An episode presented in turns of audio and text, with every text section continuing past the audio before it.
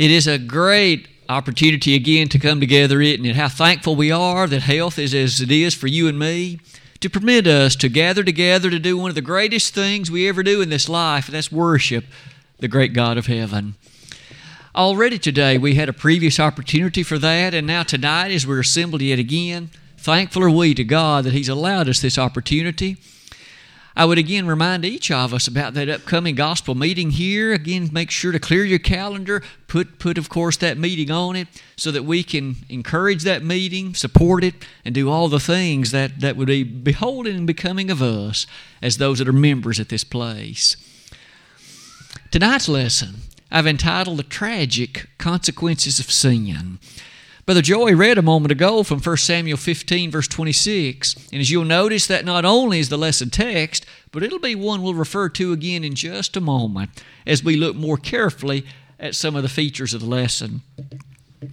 I'd like to begin, though, with some of the following observations. As I made preparation for this, it was a bit startling to me to note the number you'll see at the top of that slide.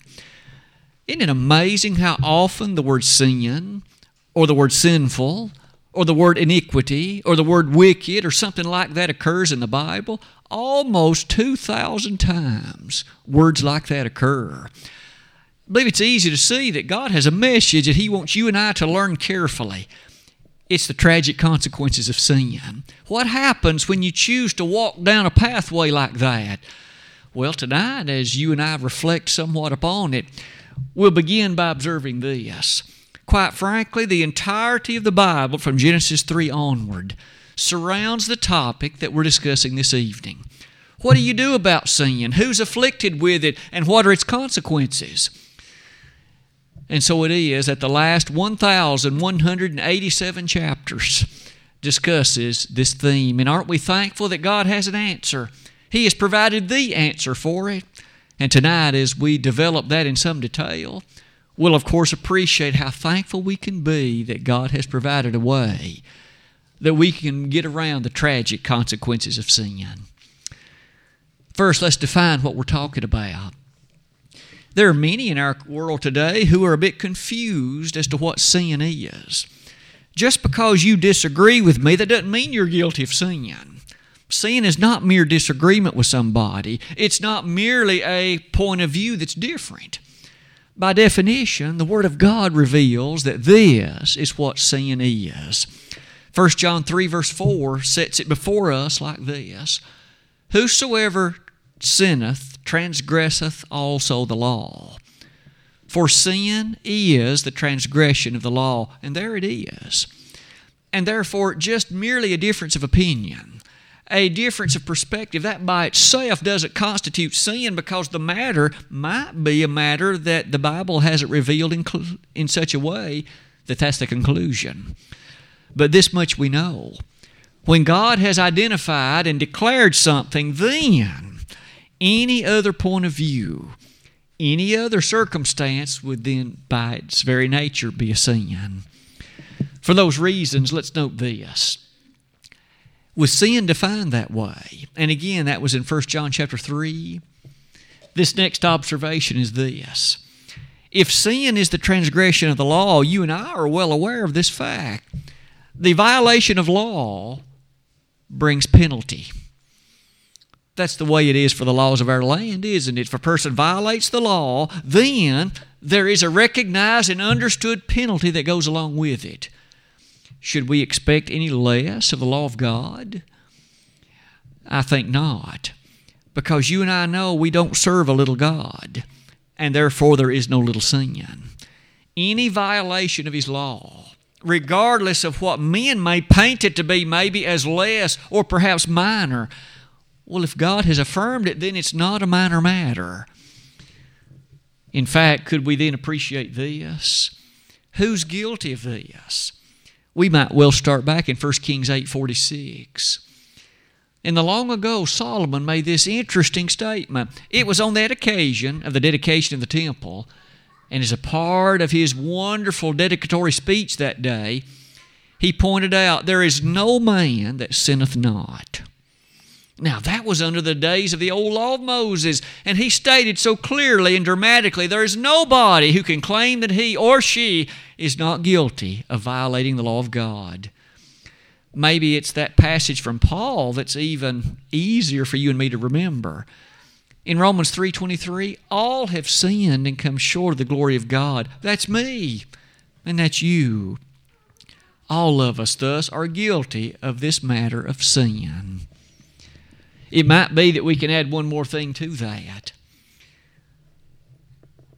We, we know that the law of the land brings a variety of punishments. And it's true that some things are subject to lesser punishment than others. But the law of God reads like this. It is to that passage I would call your attention in James 1, verse 15. I'll begin reading in verse 13 of that chapter, but isn't it true that James, making this statement, directly said this? As he spoke about God and his reaction to sin and the way in which he deals with it, verse 13, of course, began in a way like this. As you and I ponder and think about that greatness of God, we understand, he says, you and I, when we're drawn away of our own lust, and enticed, then we become such that we can fall away to sin. And sin, when it's finished, bringeth forth death. Sin, when it's finished, bringeth forth death.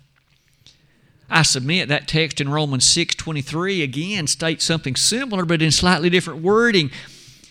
Not only do we remember all are guilty of sin, but this verse you and I appreciate how sweetly and majestically it is stated that the wages of sin is death.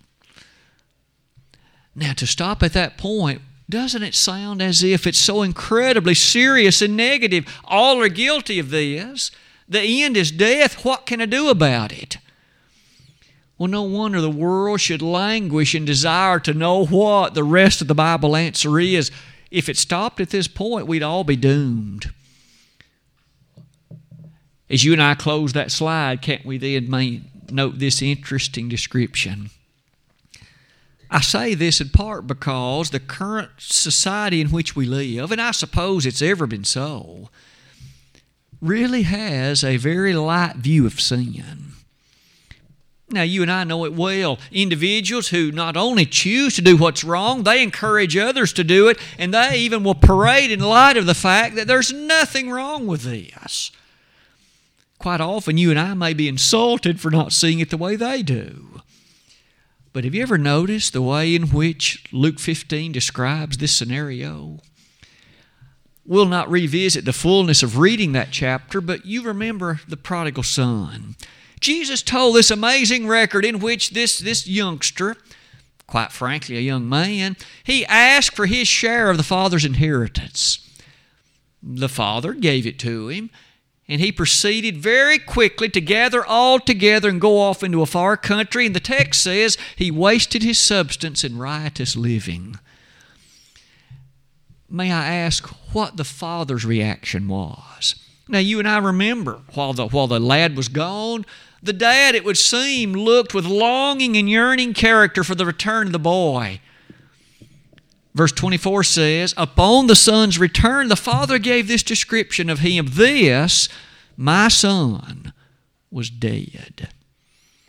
Now, may I ask, the son was alive as ever, at least in terms of physical character. He was breathing, he was eating, but the dad said he was dead.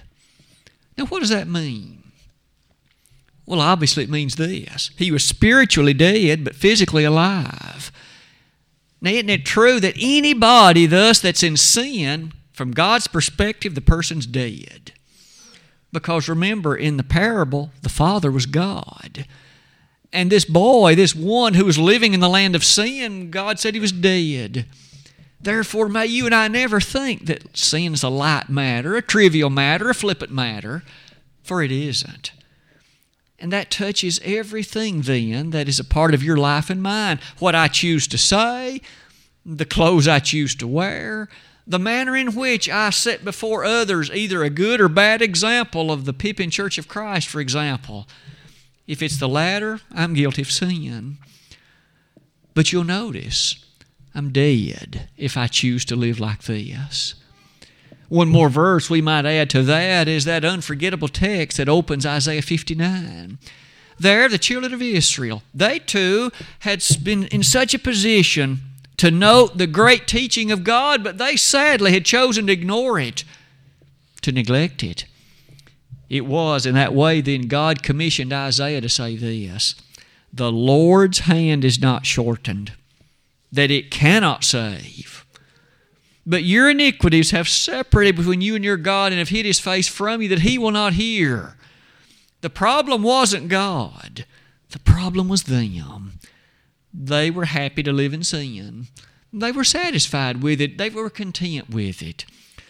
Part of this lesson tonight will be to remind all of us to never, ever be content to live in sin because its consequences are tragic. As you and I close this slide, then move to the next one, we've at least set the stage of what will happen if we choose to live in sin. But let's insert this beautiful and dramatically wonderful slide.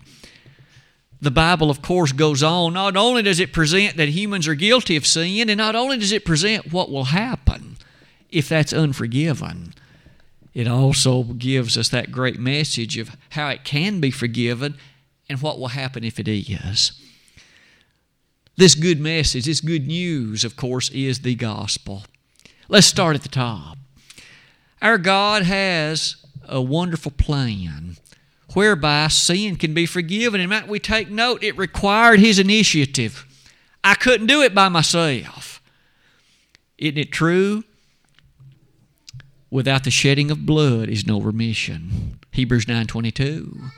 And therefore, as you and I think about the character of blood, we know we have our own blood, but the fact is, as we've noted earlier, you and I are sinners, and so our blood is not pure and sinless and guilt and guilt free. But the blood of bulls and goats can't take away sin, Hebrews 10, verse 4. And therefore we're stuck. We need blood, but there's no blood good enough. Except one the great Son of God. God, in fact, gave a commission. He sent His Son into the world to do for you and I what we couldn't do for ourselves to shed blood, pure blood, sin free blood. That blood, of course, if I am covered with it, and if you are as well, therein is the great characteristic of celebration and rejoicing. And so, as we come to the next on the slide, let's note these two verses. In Psalm 32, verse 1, we have a great pronouncement made Blessed is the man to whom the Lord will not impute sin. Now, David lived roughly a thousand years before Jesus was born. And yet, even under the character of the Old Testament law, David longed for a time. And he beautifully considered a day and a means whereby God wouldn't impute sin to man. This might be a good time for us to give thought to what does the word impute mean? Again, the text reads, Blessed is the man to whom the Lord will not impute sin. That word impute, as you can see, means to account you and I each individually have an account in heaven, and God's keeping a record. The text reads, It's a blessed thing when God will not put sin on my record or on your record. In other words, there's a means whereby that's forgiven, a means whereby it is not considered by God, not accounted to the ledger of your life and mine. David knew in the long ago there was a means coming whereby that would happen.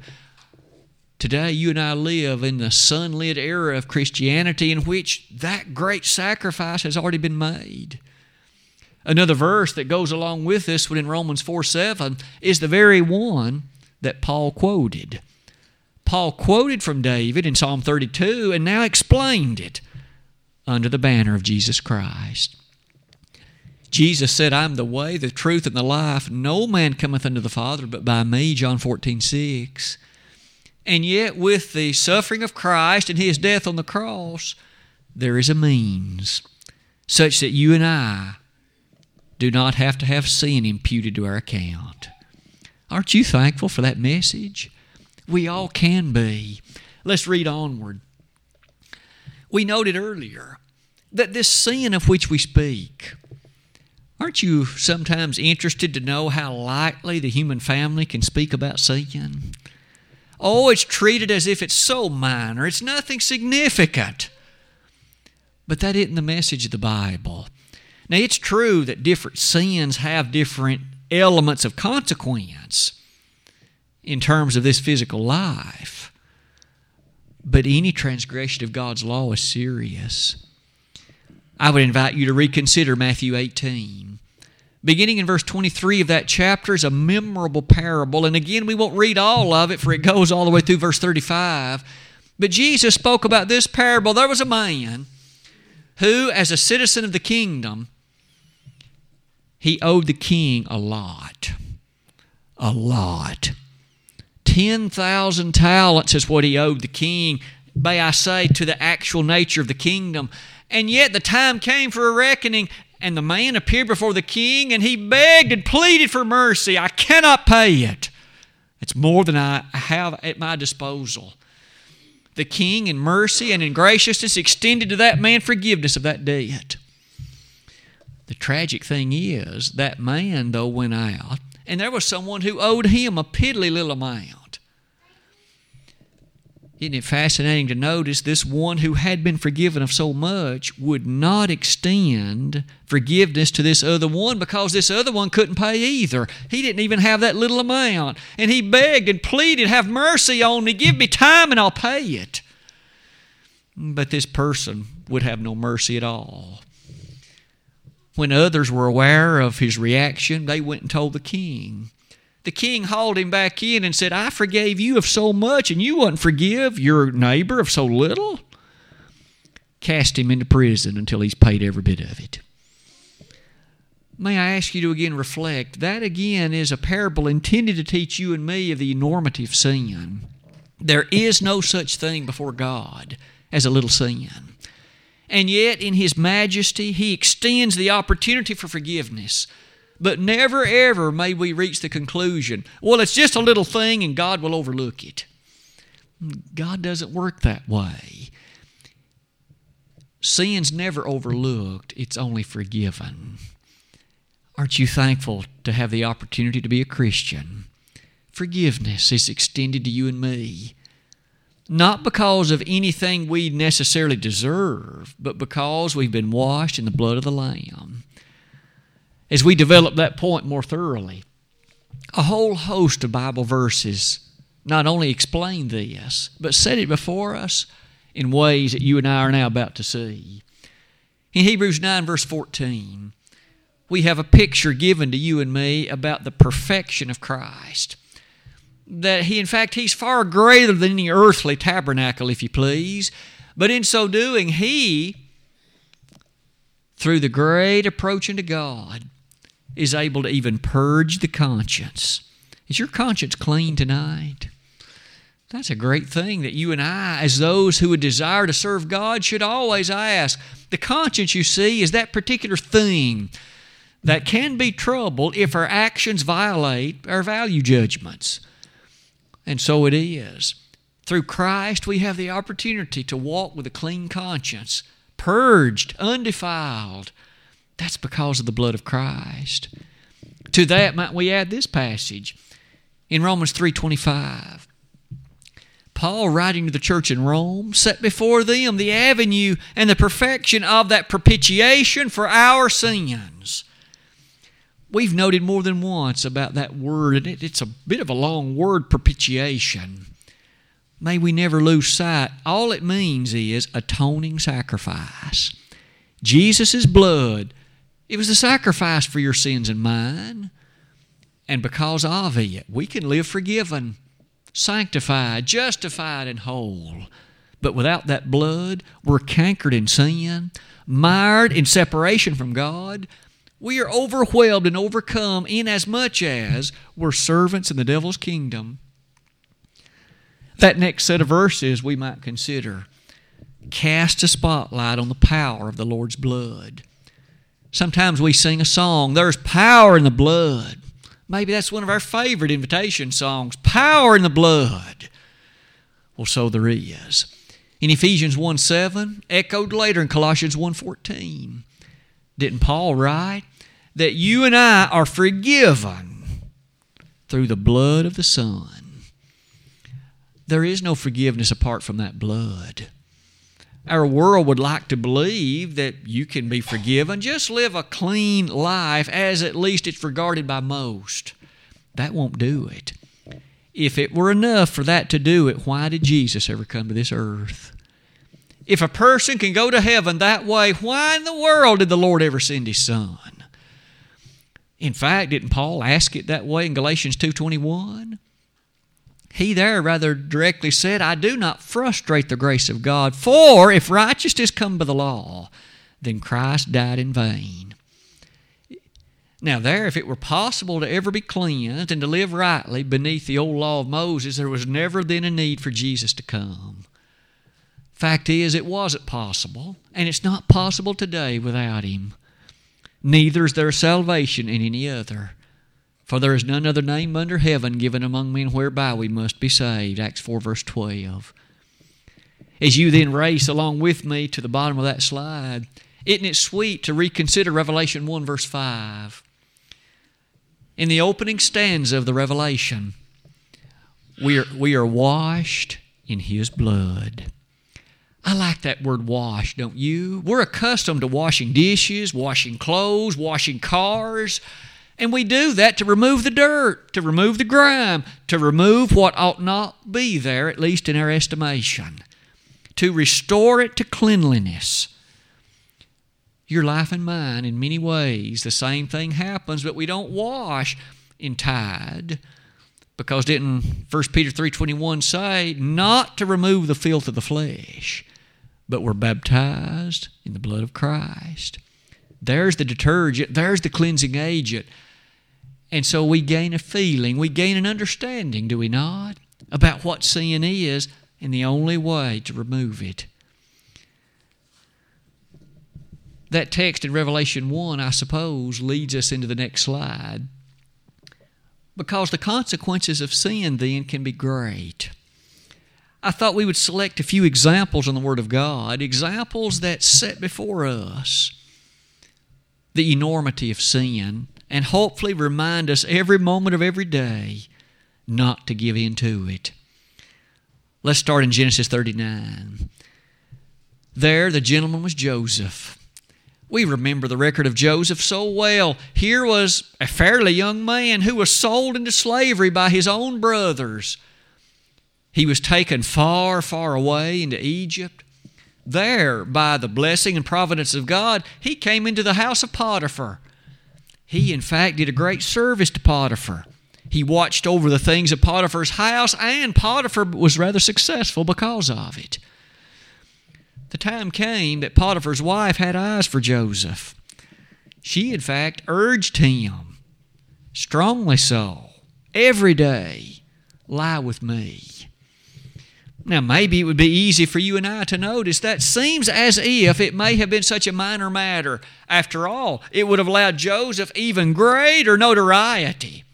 He might have risen in Egypt even more notably than he already had.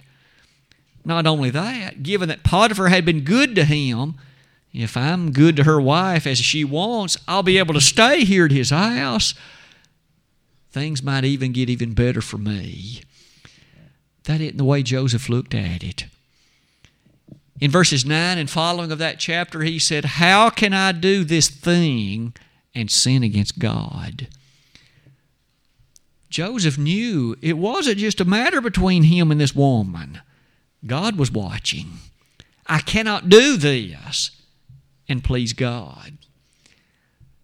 Joseph knew very well about the enormity of the sin. He knew what the consequences would be. And even if nobody on earth ever found out, of course, Potiphar might, but even if he didn't, God would know it. And that's still true about your life and mine today. Nobody else may know that I'm trifling with this sin, but God knows it. In Proverbs 15:3 it reads, "The eyes of the Lord are in every place, beholding the evil and the good." That thing that, that perhaps I'm tempted to do, if I fall prey to it, God's watching. I'd submit that's one thing that could help all of us to keep the devil and his shenanigans at bay. Always remember, no matter what we're doing, God's watching. Is He pleased with what I'm doing? Is He happy with the people I'm with? Did He enjoy hearing what I just said? Or better yet, will He enjoy hearing it if I say this?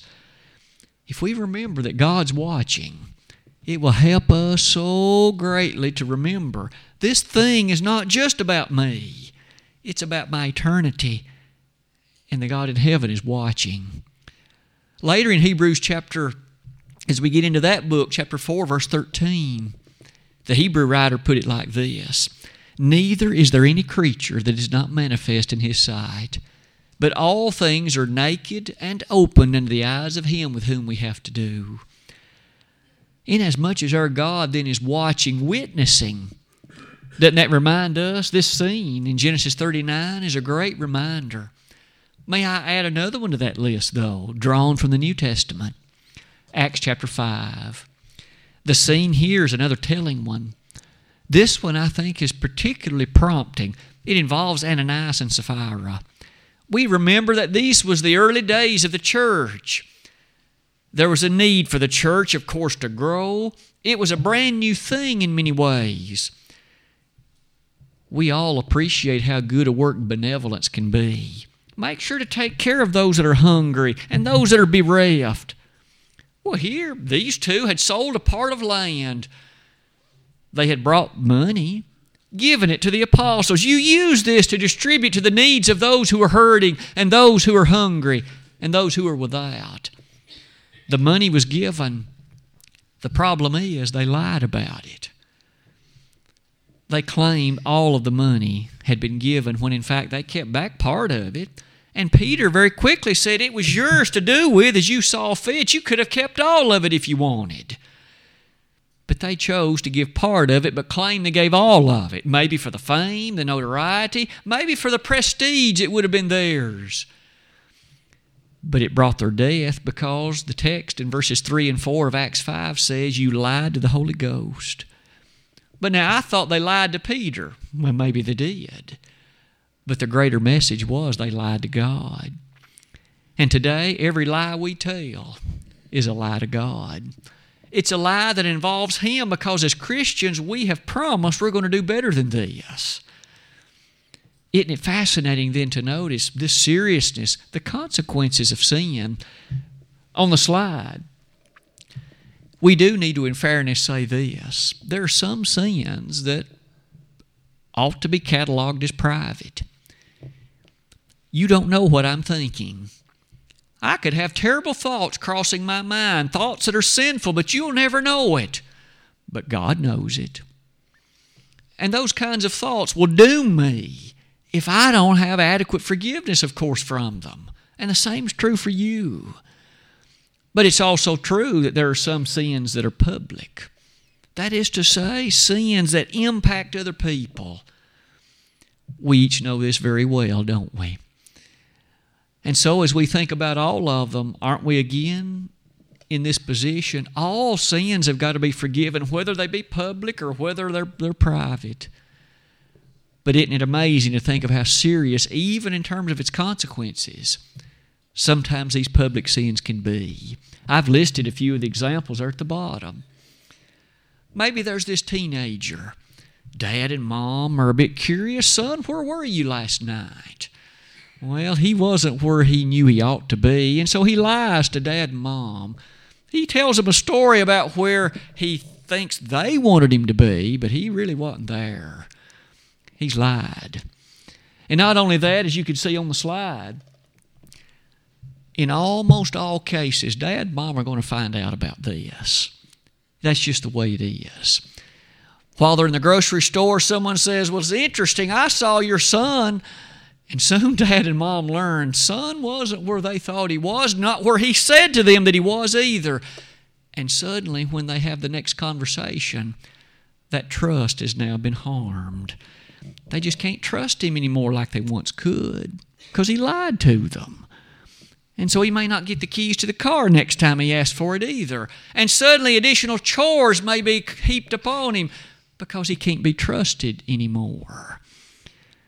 It's a serious thing when you lose trust, isn't it? Someone that loves you, someone who has had confidence in you, but because you lied to them and you sought to deceive them, they just can't trust you, at least for a while, till you earn back that trust. That's just one example. Look at another one. What about that man? He perhaps is not one that's often given to drinking, but he has had a particularly hard day.